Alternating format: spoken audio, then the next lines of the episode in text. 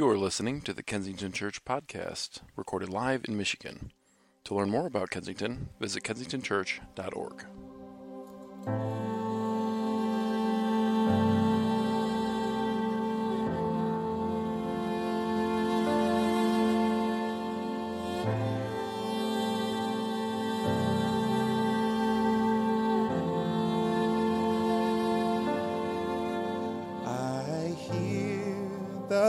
Savior say, Thy strength indeed is small.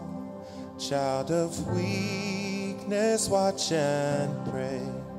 Find in me thy all in all.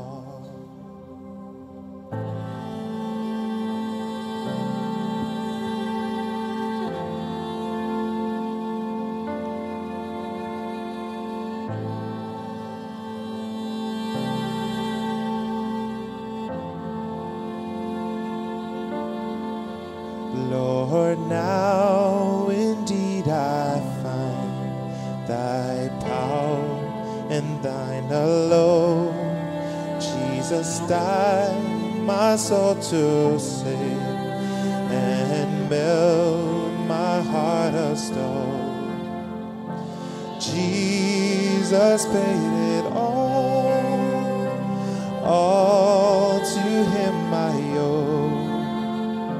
Sin has left the crimson stain. He washed it white as snow.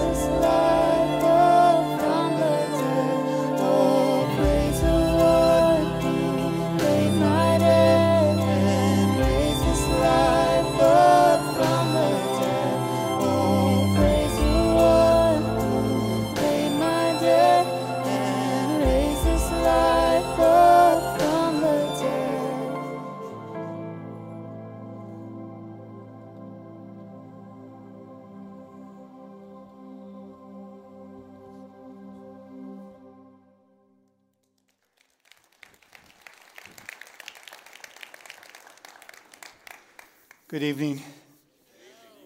Welcome to Kensington Church and to our Good Friday service. We are truly so honored that you've chosen to spend this time with us as we take a journey to the cross uh, this evening. You know, the story um, of Good Friday is sometimes hard to manage emotionally and intellectually, at least it is for me, because it's a story um, that is at the same time horrific and tragic and yet wonderful and beautiful. And our hope this evening is that in the next hour as we journey together that we can engage all of our senses and most of all all of our heart in this story whether you're hearing it for the first time which is probably unlikely or You've heard it a thousand times that there will be a freshness and a newness as we lean into this. You know, I think the enigma of the story um, for me was was experienced again today when I called my wife, who's in New York, and we were just catching up, and then I realized, oh, this is Good Friday, and so I went to greet her, and I wasn't sure what word to use. Every year, I think I experience this. You say Happy Good Friday, doesn't sound right. Sad Good Friday, I don't know. That's not much of a greeting. So we see this dichotomy here, and I was thinking today about how really what an oddity this actually is. Many of you are probably wearing something like this right now. If you actually think about it in a fresh way, you say, here we have a symbol of perhaps one of the worst inventions in terms of how to kill a person. It's a slow death, it's torturous, it's painful. And we've taken this and we've turned it into a piece of jewelry that we wear around our necks and perhaps close to our heart. And so we're going to press into this today the enigma of the cross, the ugliness and the beauty that are both there, and encounter God, I think, along the way. So we want to alert our online audience. We're so glad you've joined us today because we are going to receive, uh, take communion together, and we would love if we could do it both together here in this room and then spread all across the city and who knows where to do uh, communion together. And you know, Jesus instituted this in the Last Supper, the, at the Passover with his disciples, and he wanted to give them something that they would do regularly as symbols to remember. That's a key word to remember. And so he took things that were just common elements on the table. It was some bread and it was the wine, and he gave new meaning, rich meaning to them. So at home, I would just encourage you to take a moment, uh, maybe right now, to go into your kitchen and find something that can represent Jesus' body, which is broken for us and then something that represents his blood, which is shed for us. And so later on in the service, we'll do this together. Now, for those of you that are here in the room with me, you received one of these, I hope, on the way in. And I want to tell you, they're a little bit complicated to use, especially maybe for my stubby hands. Um, so uh, just a heads up that there's two, there's two steps to it. There's a thin layer on the top that you take off, and then the wafer is there representing the, the, the broken body of Jesus. And then another one you take off, which is the juice inside.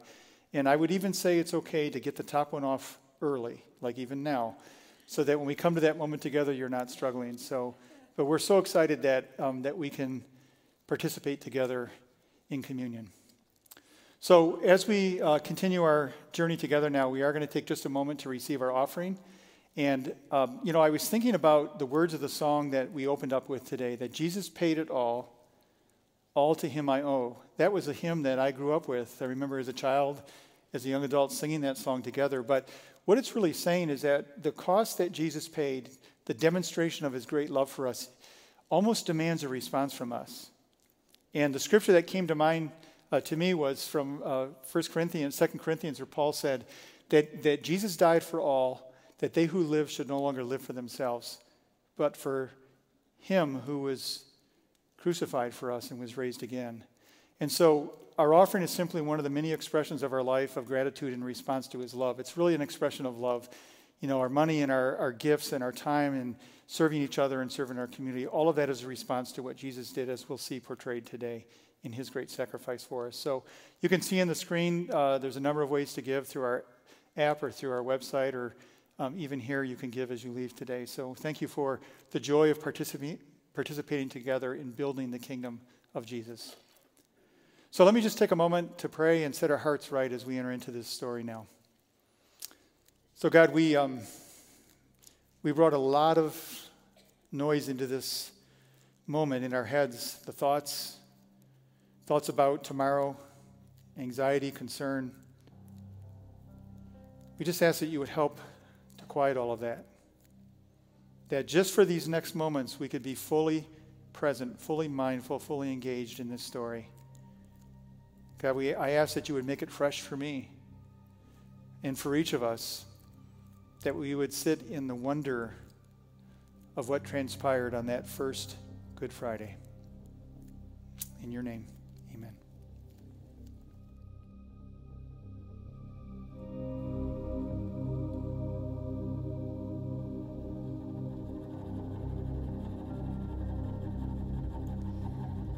Jesus' blood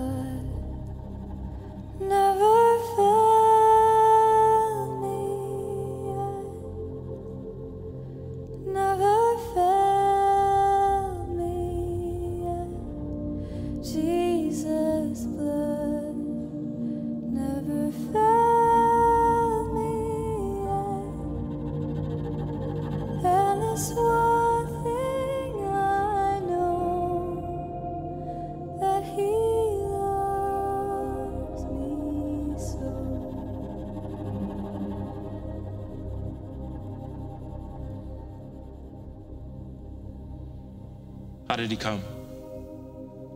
He didn't burst onto the scene in golden light, dressed in celestial white. He came in the flesh, bloodied and bawling. From his mother's inner cradle into the night air. What is more human than blood, birth, and pain? Fully human. Without a single stain did he get splinters, toothache, stub toes, measles. Did he wake up terrified by dreams, get scolded for chewing with open mouth? Did he grow like a weed? Did he sneeze in threes and have achy knees? How did he leave? He died human too, his body torn to the bones, then deeper still. His lifeblood pooled beneath him, hanging there. Lifeblood ebbed from him and flowed down to us, taking life, giving life. Did he know how much and when that he was God incarnate would die for men?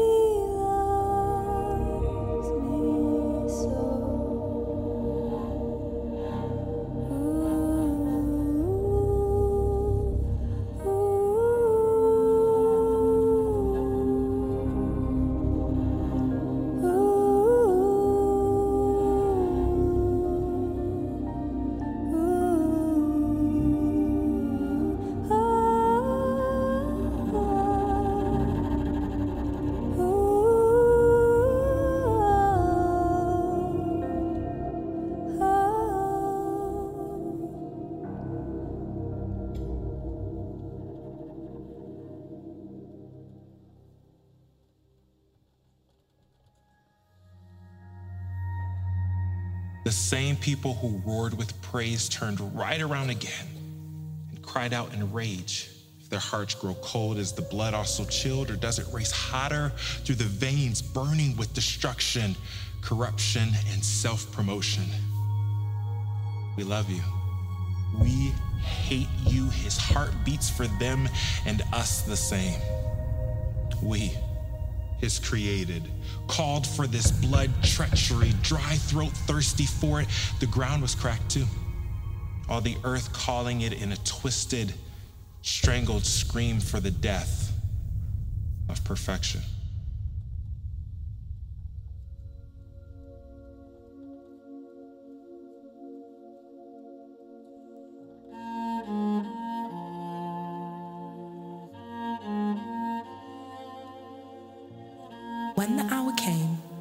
Jesus and his apostles reclined at the table.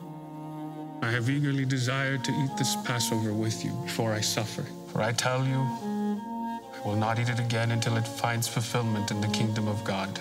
Take this and divide it among you. For I tell you, I will not drink again from the fruit of the vine until the kingdom of God comes. And he took bread, gave thanks, and broke it. This is my body given to you. Do this in remembrance of me. In the same way, after the supper, he took the cup. This cup is the new covenant in my blood, which is poured out for you. And when they had sung a hymn, they went out to the Mount of Olives.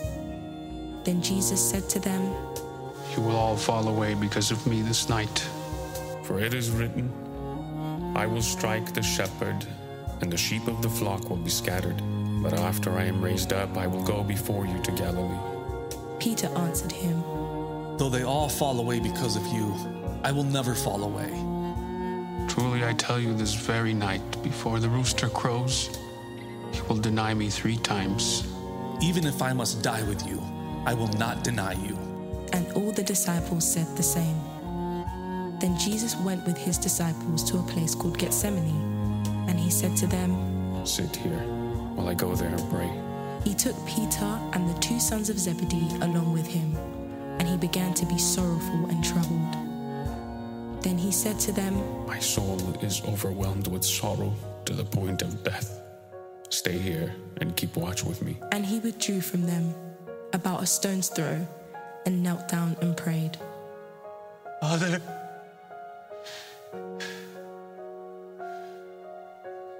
if you are willing, remove this cup from me.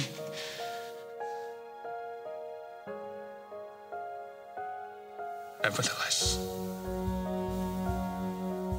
not my will, but yours be done. And there appeared to him an angel from heaven, strengthening him. And being in agony, he prayed more earnestly, and his sweat became like great drops of blood falling down to the ground. And when he rose from prayer, he returned to the disciples and said to them, Are you still sleeping and resting? Look, the hour has come, and the Son of Man is delivered into the hands of sinners. Rise, let us go. Here comes my betrayer. While he was still speaking, Judas came, one of the twelve, and with him a great crowd with swords and clubs from the chief priests and the elders of the people. Now the betrayer had given them a sign, saying, The one I will kiss is the man. Seize him. And he came up to Jesus at once and said, Greetings, Rabbi. And he kissed him. Jesus said to him, Friend, do what you came to do. Then they came up and laid hands on Jesus and seized him. And behold, one of those who were with Jesus stretched out his hand and drew his sword, struck the servant of the high priest, and cut off his ear. But Jesus answered, No more of this. and he touched the man's ear and healed him. Then Jesus said to the chief priests, the officers of the temple guard, and the elders who came for him, Am I leading a rebellion that you have come with swords and clubs? Every day I was with you in the temple courts, and you did not lay a hand on me. But this is your hour, when darkness reigns. And they led Jesus to the high priest, and all the chief priests and the elders and the scribes came together. Simon Peter and another disciple were following Jesus. Because this disciple was known to the high priest, he went with Jesus into the high priest's courtyard. But Peter had to wait outside at the door. The other disciple, who was known to the high priest, came back, spoke to the servant girl on duty there, and brought Peter in. You aren't one of this man's disciples, too, are you? She asked Peter. I am not. Then he went out to the gateway, where another servant girl saw him. This man was with Jesus of Nazareth. He denied it again, with an oath. I don't know the man. After a little while, those standing there went up to Peter and said, Surely you're one of them. Your accent gives you away. Then he began to call down curses, and he swore to them. I don't know the man. Just as he was speaking, the rooster crowed. The Lord turned and looked straight at Peter.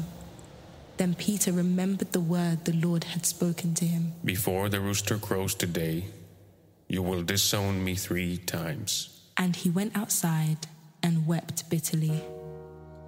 I've come here alone. Watch me cry all night long.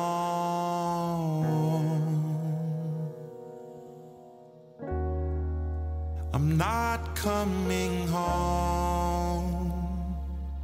at all tonight. Oh, tonight. Oh. The heat of the stove warm these lights Oh, these lies, oh, these lies, clutch to the sword,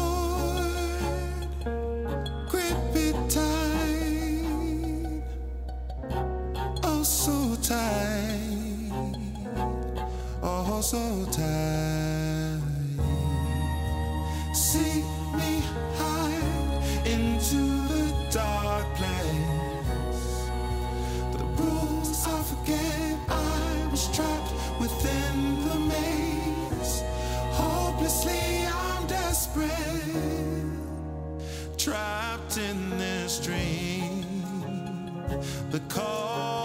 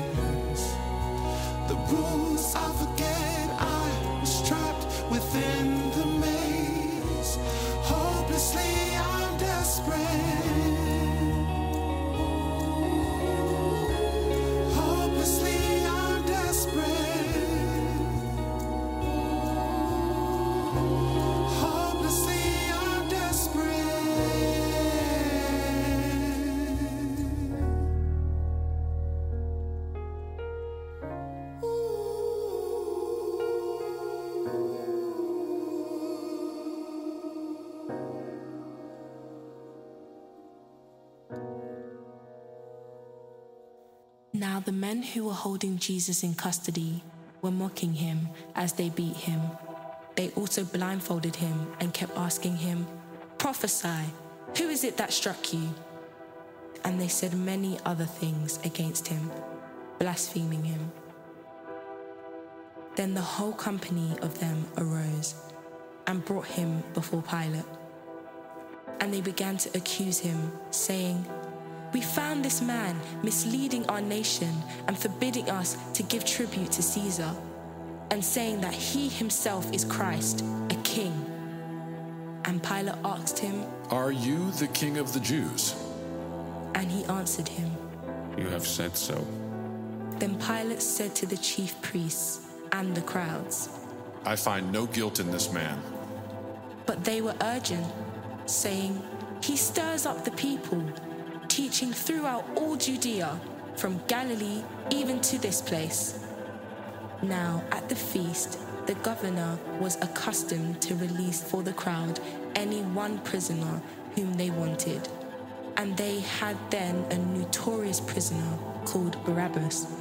So when they had gathered, Pilate said to them, Whom do you want me to release for you? Barabbas or Jesus, who is called Christ? For he knew that it was out of envy that they had delivered him up. Besides, while he was sitting on the judgment seat, his wife sent word to him Have nothing to do with this righteous man, for I have suffered much because of him today in a dream. The chief priests and the elders persuaded the crowd to ask for Barabbas and destroy Jesus. The governor again said to them, Which of the two do you want me to release for you? And they said, Barabbas. Pilate said to them, Then what shall I do with Jesus, who is called Christ? and they all said, Let him be crucified. Why? What evil has he done? But they shouted all the more, Let him be crucified. So when Pilate saw that he was gaining nothing, but rather that a riot was beginning, he took water and washed his hands before the crowd, saying, I am innocent of this man's blood. See to it yourselves. And all the people answered, His blood be on us and our children. Then he released for them Barabbas. Then Pilate took Jesus and flogged him. Then the soldiers of the governor took Jesus into the governor's headquarters, and they gathered the whole battalion before him. And they stripped him and put a scarlet robe on him, and twisted together a crown of thorns. They put it on his head and put a reed in his right hand. And kneeling before him, they mocked him, saying, Hail, King of the Jews! And they spit on him and took the reed and struck him on the head. And when they had mocked him, they stripped him of the robe and put his own clothes on him and led him away to crucify him. You were the word at the beginning,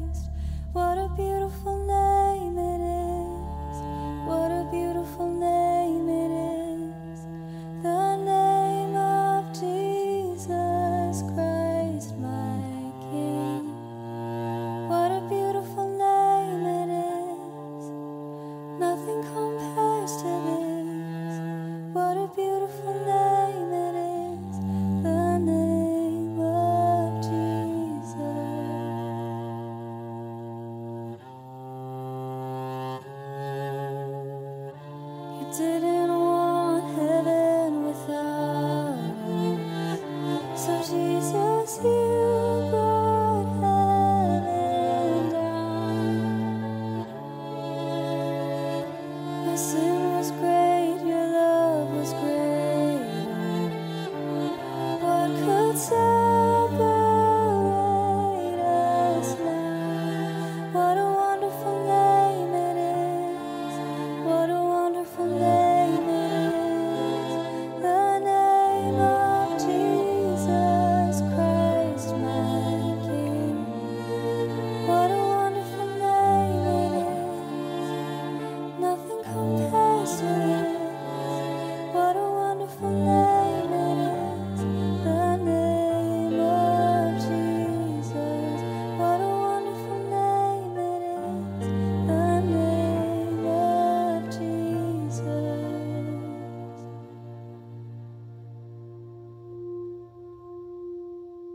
None of his words could be true.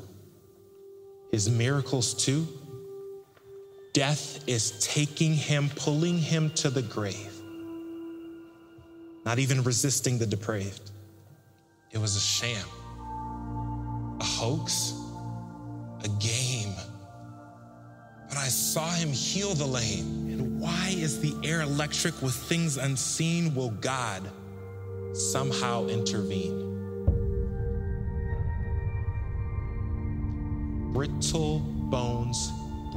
Sockets popping, lungs sinking deep, rattling, rasping final breath, gathering enough air to out loud bless. The weight of the world. A vast palm, the blue marble easily spins, but how could a man shoulder all sin? Is the world in God's hand, as they say, or was it all on Christ's shoulders that day? And when they came to a place called Golgotha, which means place of a skull, they offered him wine to drink, mixed with gall, but when he tasted it, he would not drink it. There they crucified him, and with him two others, one on either side, and Jesus between them. Pilate also wrote an inscription and put it on the cross. It said, Jesus of Nazareth, the King of the Jews. Those who passed by hurled insults at him, shaking their heads and saying, You who are going to destroy the temples and build it in three days, save yourself. Come down from the cross if you are the Son of God. In the same way, the chief priests, the teachers of the law, and the elders mocked him. He saved others, they said, but he can't save himself. He's the King of Israel. Let him come down now from the cross, and we will believe in him. He trusts in God. Let God rescue him now if he wants him. For he said, I am the Son of God. And Jesus said, Father, forgive them. They know not what they do. From noon until three in the afternoon, darkness came over all the land. Jesus cried out in a loud voice, Eli, Eli, lama sabachthani. which means, My God, my God, why have you forsaken me? When some of those standing there heard this, they said, He's calling Elijah. Immediately, one of them ran out and got a sponge. He filled it with wine vinegar and put it on a staff and offered it to Jesus to drink. The rest said, Now leave him alone. Let's see if Elijah comes to save him. When he had received the drink, Jesus said, It is finished. With that, he bowed his head and gave up his spirit.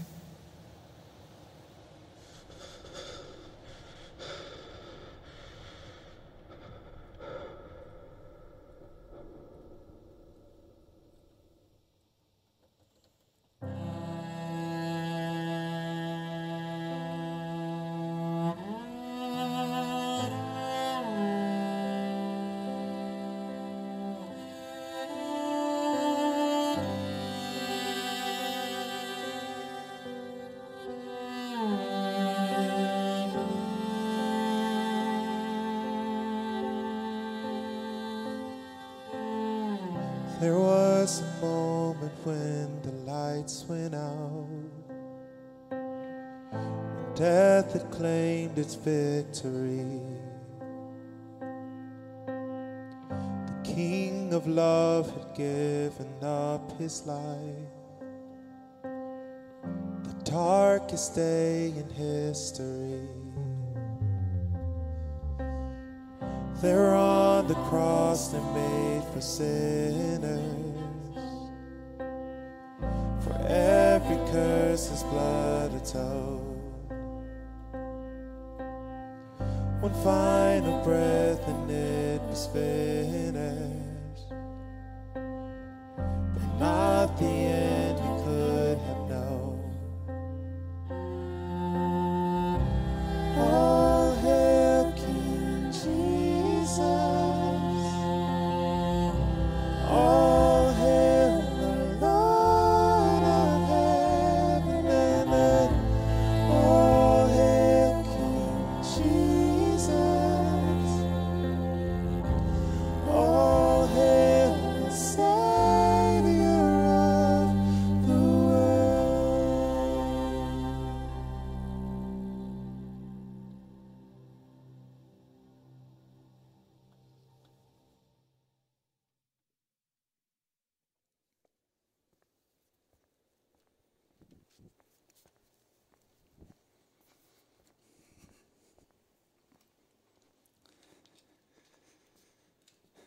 By three o'clock that Friday afternoon, it really seemed like all was lost. Darkness had filled the skies, an earthquake had shaken the ground. Nearby in Jerusalem, in the temple, the veil that was at the Holy of Holies had been torn in two.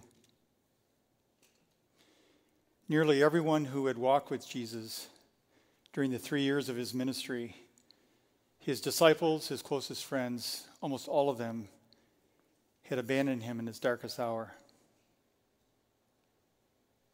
And now here he was on the cross, dead. So he was taken from the cross and he was carried a short distance to a tomb that had been given for this purpose. And he was wrapped in grave clothes and placed inside the tomb. And then a large stone was rolled across the entrance. and it was sealed. And if you can try to picture or imagine that inside now, in the cold, in the darkness, utter darkness, and loneliness, is the body of Jesus, lifeless. And when I picture that, deep sadness comes over me. Because the one described in the Gospels did not deserve this. He loved people, he cared for the poor, he fed the hungry, he healed the sick. He would go after and embrace and be with people who were judged and rejected and pushed the margin of their culture to the point that he got a reputation of being the friend of sinners. And his teachings, unlike any other in all of human history, he taught us how to love and forgive, even our enemies. He talked about joy and how to find lasting peace.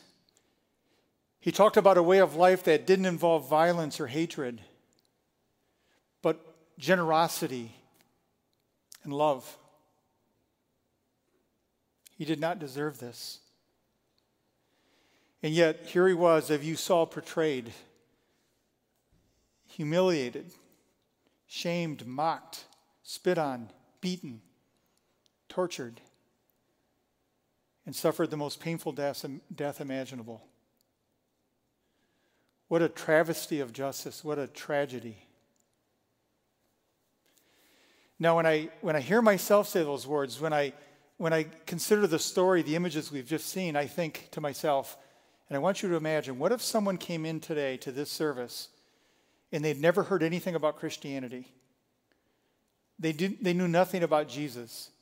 And a friend of them said, Would you like to come to my church? We have this event called Good Friday. I think sitting here, that man or that woman would be extremely puzzled. They would have some questions like, Why in the world are you showing a story like this? Of just utter agony and injustice and death. And why in the world would you name this Good Friday? I was coming to church because I was expecting something good. Why would you call this Good Friday? And those are good questions. But I think the reality is the answer to that question is found in the fact that this story is only a portion of the bigger story, the broader story. In the midst of everything that we've seen so far today, everything we know about this story, there's something larger and grander and actually beautiful and wonderful that's going on here. In the midst of all that ugliness, there's something wonderful that has transpired. A few years, a number of years after the death and resurrection of Jesus, Paul wrote a letter to followers of Jesus who were living in a city called Corinth, which is in the country of Greece. And in this letter, I, I found a sentence, a verse, that I think answers that question why we still call it Good Friday, because for 2,000 years we've been doing this now, retelling this story and saying that it's a good story. And in these, this one sentence in 2 Corinthians, Paul, I think, summarizes why it's good. And not only that, I think it summarizes the whole point of this book, the Bible. And I think it summarizes the whole point the, of the good news, the gospel. This is what he wrote. This is again, again, just a couple decades after the death and resurrection of Jesus. He said, For you know the grace of our Lord Jesus Christ, that though he was rich, for your sake, he became poor, so that you, through his poverty, might become rich. That's what this story is about. It's about the God of, of the universe who came into his own creation. He didn't send a rescue party to fix it, he came himself. And we have no idea the riches that he left. We can't even imagine it in our wildest dreams. Paul would write elsewhere to the church in Philippi These words that, that Jesus, though he was equal with God, did not consider that equality something to be grasped, but he let it go. And he humbled himself and he took on the form of a servant. That's leaving riches into poverty. And then he goes on in Philippians to say that he would not only humble himself, but he would become obedient to death, even death on a cross. The poverty we've just seen displayed on these screens in this story. He, he who was rich for our sake became poor. Why? So, so that through that poverty he could make us rich. Well, what kind of riches are we talking about? Just let these words, let's let these words wash over us. Forgiveness. Grace. Compassion. Love. Community. Hope purpose, significance, in a future, as we'll see on Easter Sunday, that no one can take away. He was rich, but he became poor, so that through his poverty, we might become rich. That is the message of Good Friday. That's what we've witnessed today the poverty of God in order to make us rich. And as I said, God didn't wait for us to figure this out, He came.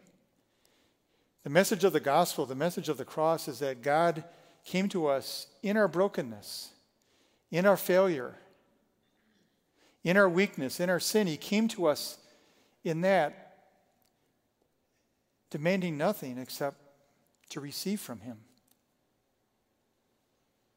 The story of Jesus, beginning with the incarnation, which we celebrate at Christmas and now concluding in Good Friday and Easter, is a story of a God who said, I'm going to come into humanity and heal you from the inside as one of you.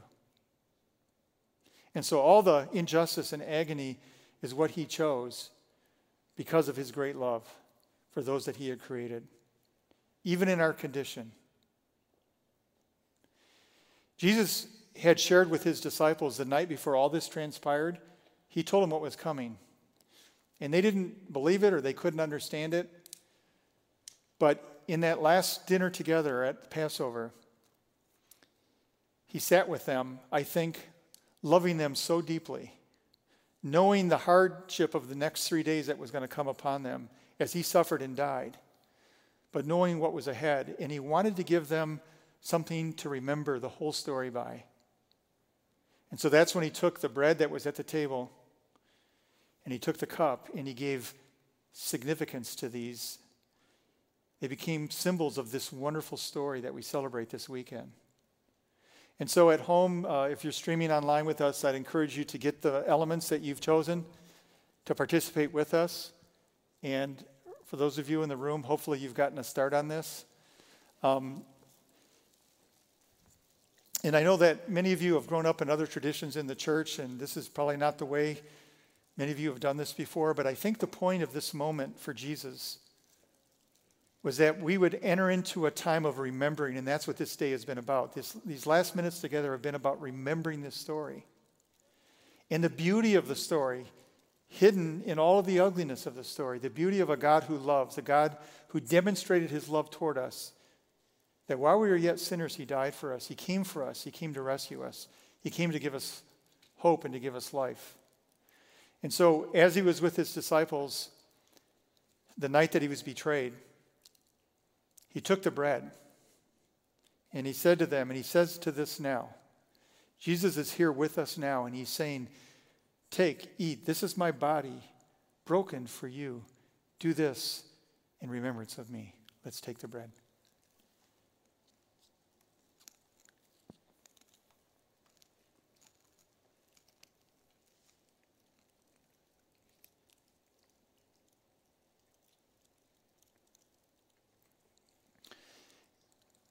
And in the same manner,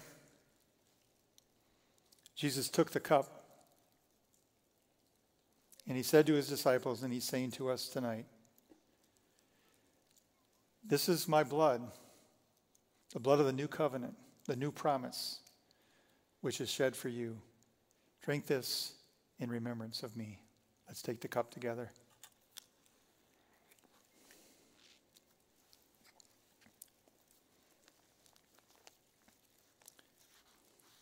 If I could just ask you, if you're comfortable doing so, to just close your eyes for a moment.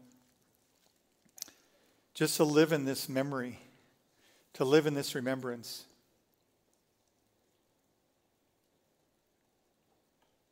What does this story mean for you? Do you hear God in the silence speaking his words to you, his words of love for you?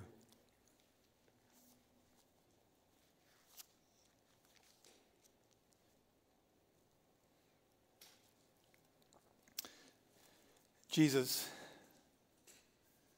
what pain you endured, what humiliation you endured for us, what darkness you entered on our behalf, what amazing love you demonstrated. Help us to remember. To believe, and to embrace all that this means. And everything that your sacrifice tells us about who you are and how you see us. In your name, amen.